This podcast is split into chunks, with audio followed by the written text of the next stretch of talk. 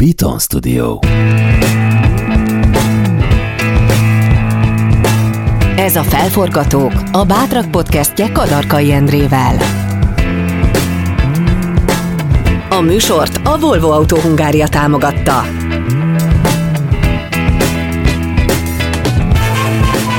Az igazán sikeres emberek letérnek a kitaposott ösvényről, saját utat választanak, és ha el is buknak néha, még nagyobb lendülettel kezdik újra. Ők azok, akik átírják a játékszabályokat, új utat keresnek, és elérik, amit szeretnének.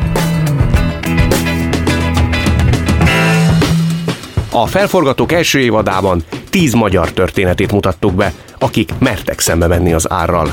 A második évadra még várnatok kell néhány hónapot, de hogy addig sem maradjatok felforgatók nélkül, az első tíz történet kimaradt részeiből készítettünk nektek válogatást. Most hallgassátok meg a műsor szponzorának üzenetét, aztán jövök vissza Szilágyi Jánossal, Kendehofer Krisztinával, Böszörményi Nagy Gergelyel és Galambos Mártonnal.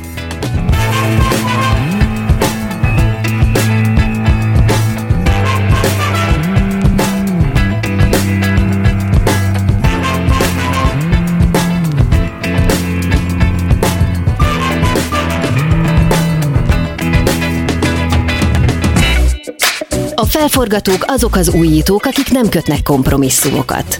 Mi a Volvo-nál hiszünk abban, hogy a környezettudatosság és az élményekkel teli autózás megfér egymás mellett. Mostantól minden modellünk a legfejlettebb plug-in hibrid hajtással is rendelhető. Ultra alacsony károsanyag kibocsátás és kiváló menetdinamika egyszerre. Maradjon lendületben és közben óvja a jövőt. Volvo plug-in hibrid modellek. Mindig feltöltve.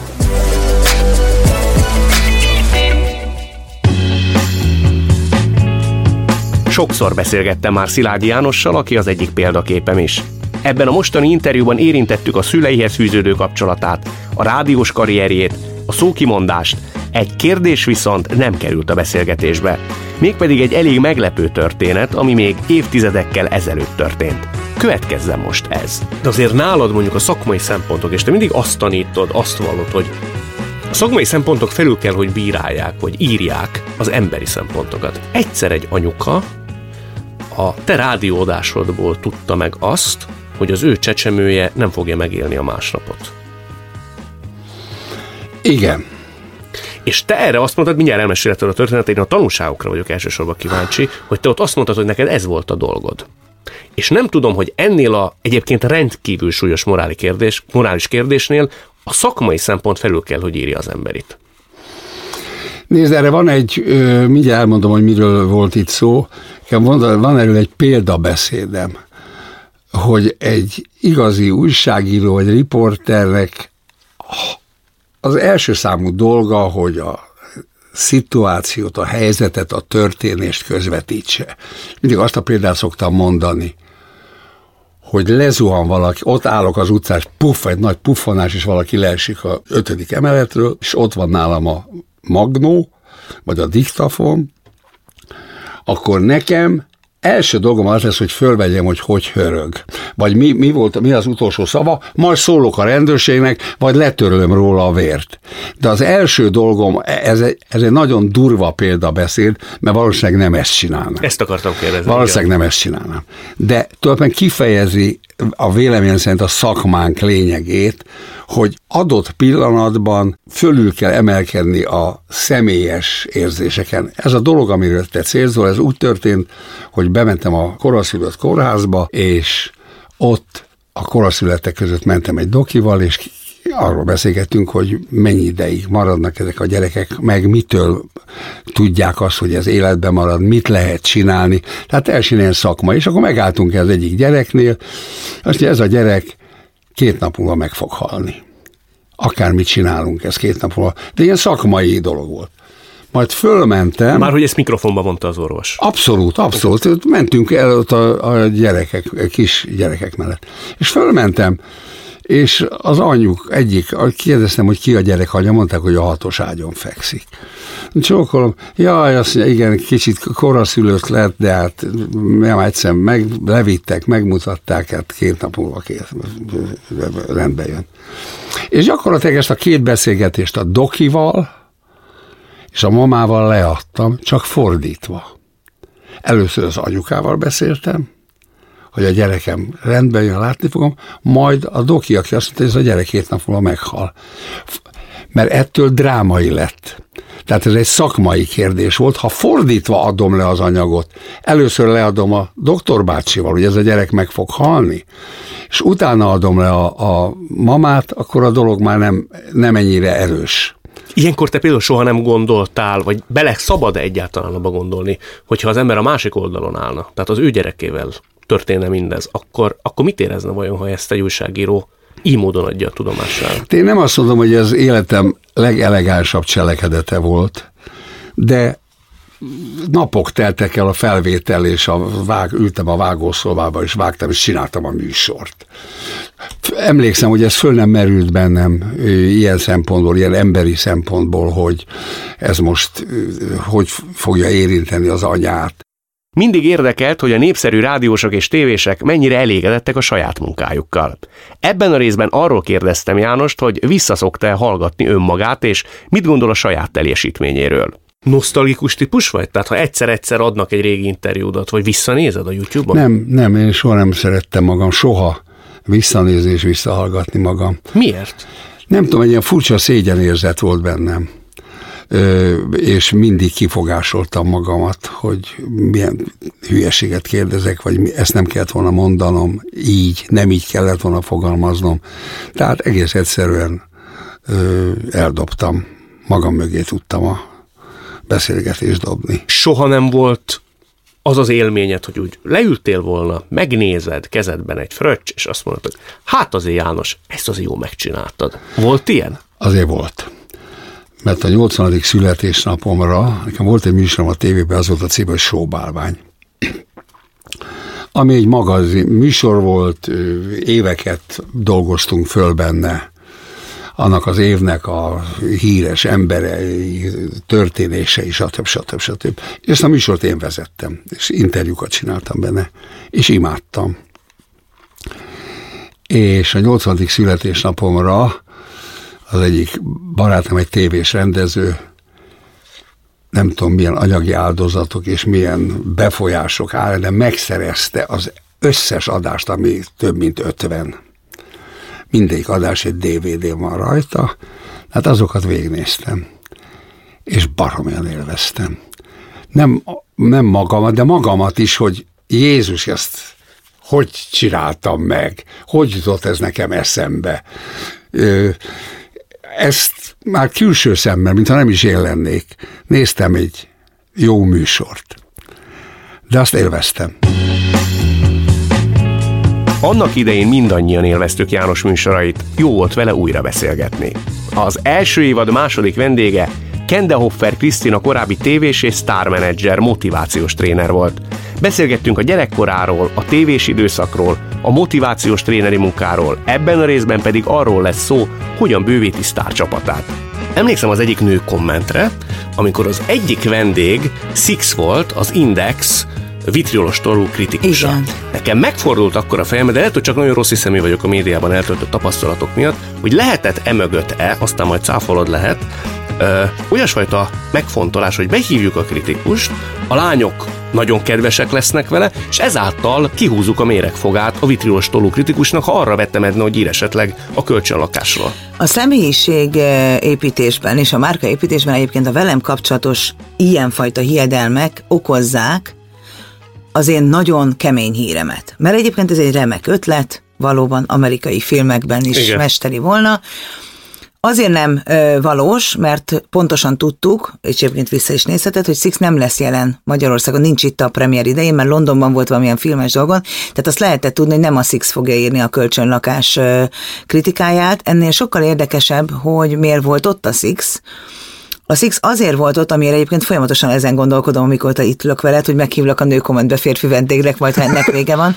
Mert Köszönöm. keresem azokat az új arcokat, akik valamitől mások valamitől nagyon óvatosan akarok, mert hogy az, akiket ismerünk se kevésbé különlegesek, én nagyon szeretek új arcoknak lehetőséget adni olyan területen, amiben esetleg pont abban még nem voltak, mert abban hiszek, hogy ez viszi előre a világot, és én a Sixet iszonyatos nagy rajongással figyelem, pedig hát nem mindig ír jót az embereimről, meg a dolgaimról, de mégis végtelenül tisztelem azt, ahogy ő őszinte mer lenni, végtelenül tisztelem azt, ahogyan e, emeli be a nemzetközi trendeket egyébként ebbe a magyar valóságba szakmai, szakmailag, és talán nem tudom, hogy kint mondtam, vagy itt, hogy engem igazából a, a személyiségekben, az emberekben a tehetség és a teljesítmény nyugoz le egyedül, és az most független, hogy rólunk jót ír vagy rosszat, én a Sixnek egyfajta rajongója vagyok. Ezt te is tudod, mert már neked évekkel ezelőtt megírtam, hogy mennyire szeretem azt, Nagyon amit köszönöm, csinálsz. megtisztelő, igen. És nem azért írtam, mert azt gondoltam, hogy majd egyszer ülök egy podcastedben, mert azt se tudtam, hogy podcasted lesz.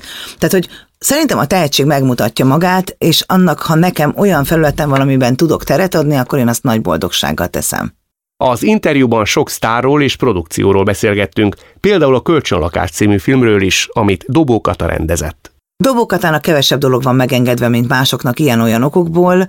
Én ezt nem szeretem, a kettős mércét. Tehát amikor amikor egy olyan filmes valaki fröccsög a Facebookon, aki egyébként minden szava, amit a Kata ellen mond, maga megélte korábban egy másik e, filmes rendszerben, hát ugyan már, tehát hogy azért nem áll.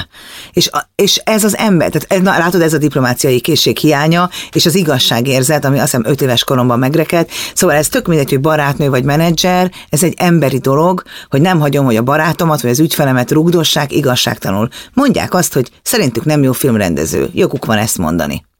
Mondják azt, hogy nem kellett volna szerintük filmet rendezni ilyen és ilyen okokból. Oké, okay, elfogadom ez a véleménye, vagy egyetértek, vagy nem. De elmenni egy premierre, mosolyogni, válba velegetve gratulálni, majd másnap fröcsögni a Facebookon, hát ne haragudj. Nagyon szeretném egyébként, hogy a fanyalgók lássák, hogy Kata milyen munkát fektetett ebbe, és mennyire megtanulta ezt a dolgot, és Gulyás Buda technikai rendezése mellett, amikor már mehetett volna haza, ő még azért azt is megnézte, és azt is megtanulta. Tehát, hogy a, a színészek visszajelzését is jó lenne hallgatni Katáról, hogy rendezőként, hogy működött, csak erre már senki nem kíváncsi. Fröcsögni olyan rohadt egyszerű. Rendel Bongártán volt Amerikában a, a főnököm, az NBC elnöke volt korábban, és fiatalon egyszer mondtam, hogy ez nem jó, ez az ötlet nem jó.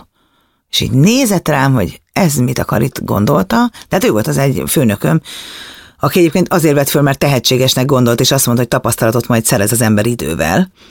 És mondta, hogy na üljünk le mi nem jó. Ez nem jó, mert ez így nem jó, mert ez úgy nem jó, és egyébként is ez minek van itt, és ez nem fog itt működni, mert ez Magyarország, és biztos, de álljunk le.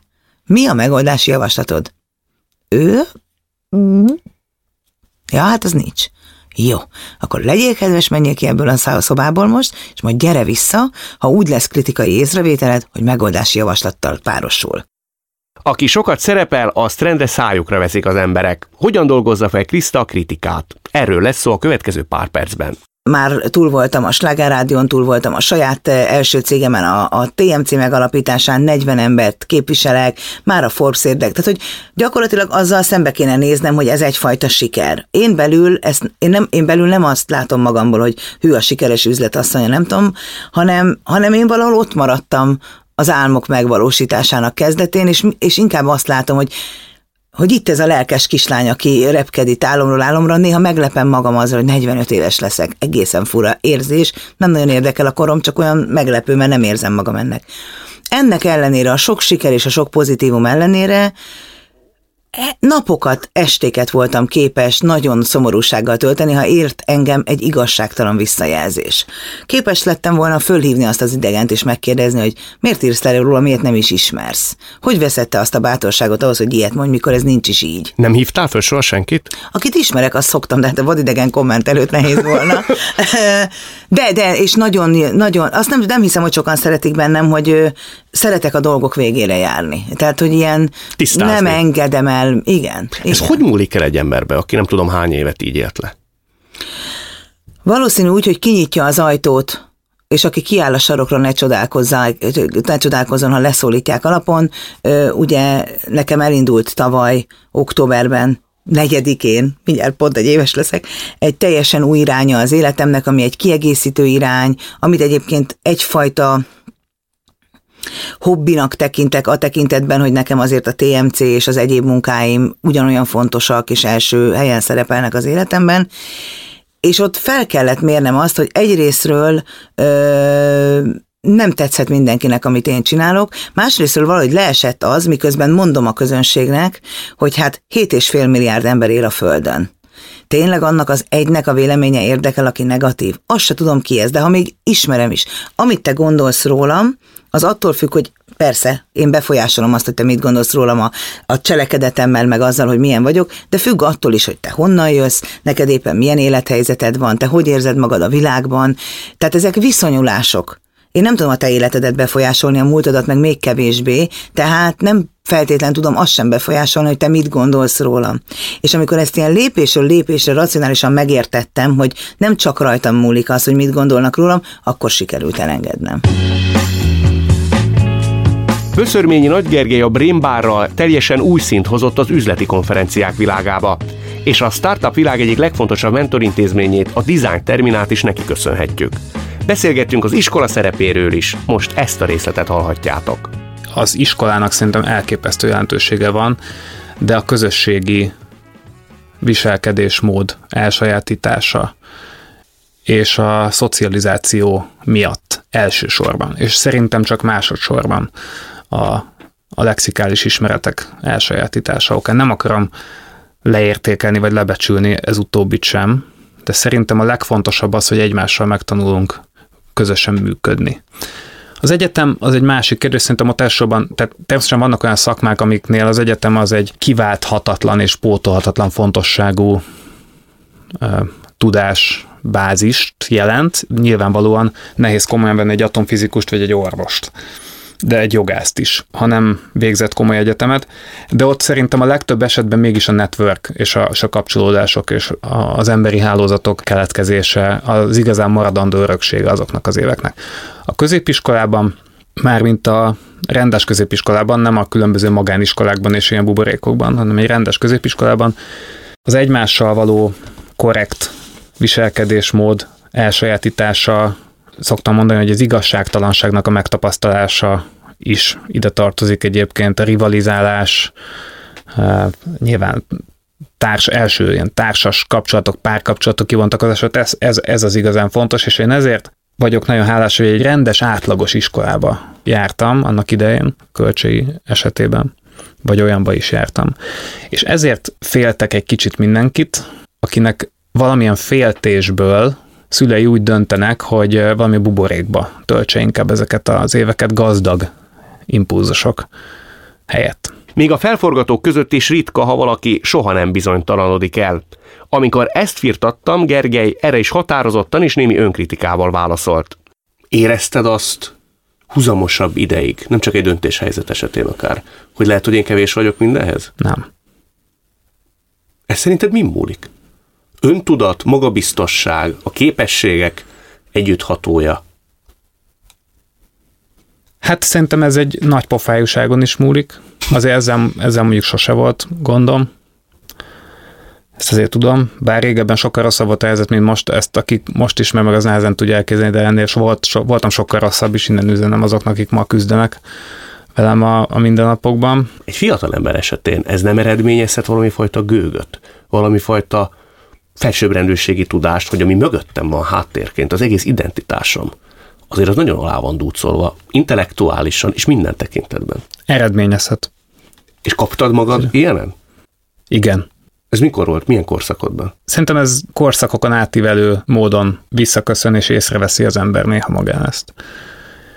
És akkor helyesen kell kezelni, és kicsit sarokba kell ültetni az embernek akkor magát. És olyankor mi történik?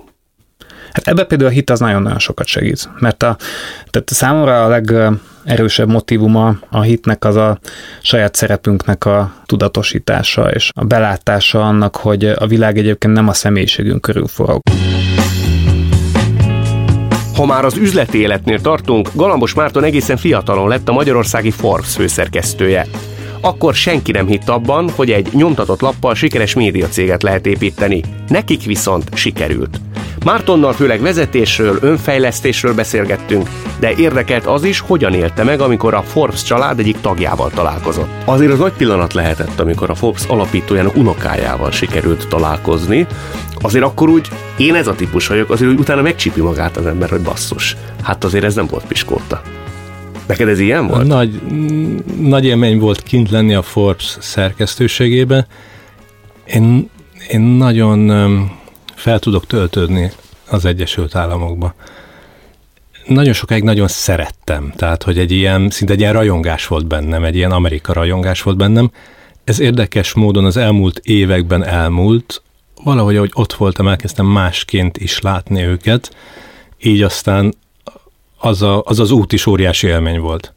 Aztán az, hogy Steve Forbes-szal kezet fogni, az inkább olyan mi volt, hogy ezt most megcsinálom, mert mégis csak én vagyok a Magyar Forbes főszerkesztő, és akkor ez a kép ez úgy szülessen meg, de hát pontosan éreztem azt, hogy, hogy a számtalan nemzetközi Forbes kiadás közül mi egy picike vagyunk számára, és ott a konferencián elég sok Forbes főszerkesztő volt. Ezt nem érted meg csalódásként akkor? Nem, hát ez olyan, ez a világ legtermészetesebb dolga. Tehát 10 másodpercet szánt rád, udvarias mm. két kérdés, és nem biztos, hogy benne volt a két kérdés. Nem volt, nem biztos, hogy benne volt. A Azért ő volt elnök jelölt is, tehát neki ebben van tapasztalata, hogy, hogy kezet fogunk, mosolygunk, és megyünk tovább. Ezt mindezt nagyon kedvesen egyébként is. Szóval én nem várom kell semmi többet ennél. Galamos Márton az egyik legkiegyensúlyozottabb menedzser, akivel eddig találkoztam. Kíváncsi voltam arra is, tud-e szigorú lenni? Hallgassuk meg, mit mondott erről. Én nem szeretek szigorú lenni. Mi azzal a baj? Tehát a, a szigorúsága? Igen. Mi, azzal semmi baj nincsen. Mindig az a kérdés, hogy az ember mikor szigorú. Ez a, a vezetésnek ez a, ez a mesteri szintje, azt hiszem, amit nagyon nehéz elérni, és egy elég magas szintű önismeretre van hozzá szükség, hogy az ember tudja azt, hogy mikor és kivel kell puhának lenni, és mikor és kivel kell keménynek lenni. Nagyon meghálálják az emberek, hogyha ha felismered, hogy ők, ők mit várnak egy főnöktől, és te tudod azt adni nekik. Vannak hmm. emberek, és találkoztam már olyannal, aki lusta, és egész egyszerűen igényli azt, hogy folyamatosan eréllyel noszogassák.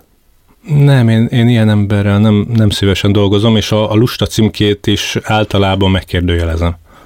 Milyen értelemben?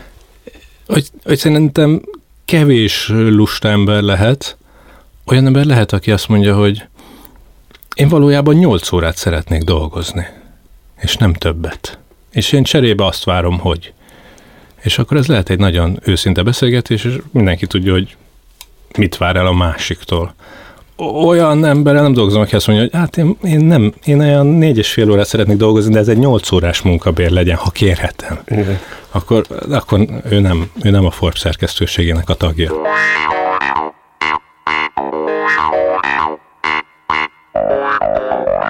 A világot a felforgatók teszik jobb helyé. Konfliktusokat vállalnak, mert hisznek ügyeikben. Nekik köszönhetjük a fejlődést. Ma a felforgatók első évadának beszélgetéseiből idéztünk korábban nem lejátszott részeket. A jövő héten újabb bónusz epizódokkal jövünk. Virág Judit, Orlai Tibor és Böszörményi Gyula oszt meg velünk olyan gondolatokat, amik a felforgatók első tíz epizódjából kimaradtak. Magyarországon még rengeteg felforgató van. Ha ti is ismertek ilyen embereket, küldjétek el nekünk a felforgatókukat bitonstudio.com címre. A mai adás szerkesztője Ferkai Marcel, a vágó Dósa Márton, az utómunka és zenei szerkesztő Szűcs Dániel, a produkciós vezető Pentelényi Kovács Tímea, a kreatív producer Román Balázs, a producer pedig Hampuk Rihárd volt. Én Kadarkai Endre vagyok. Legyetek felforgatók ti is!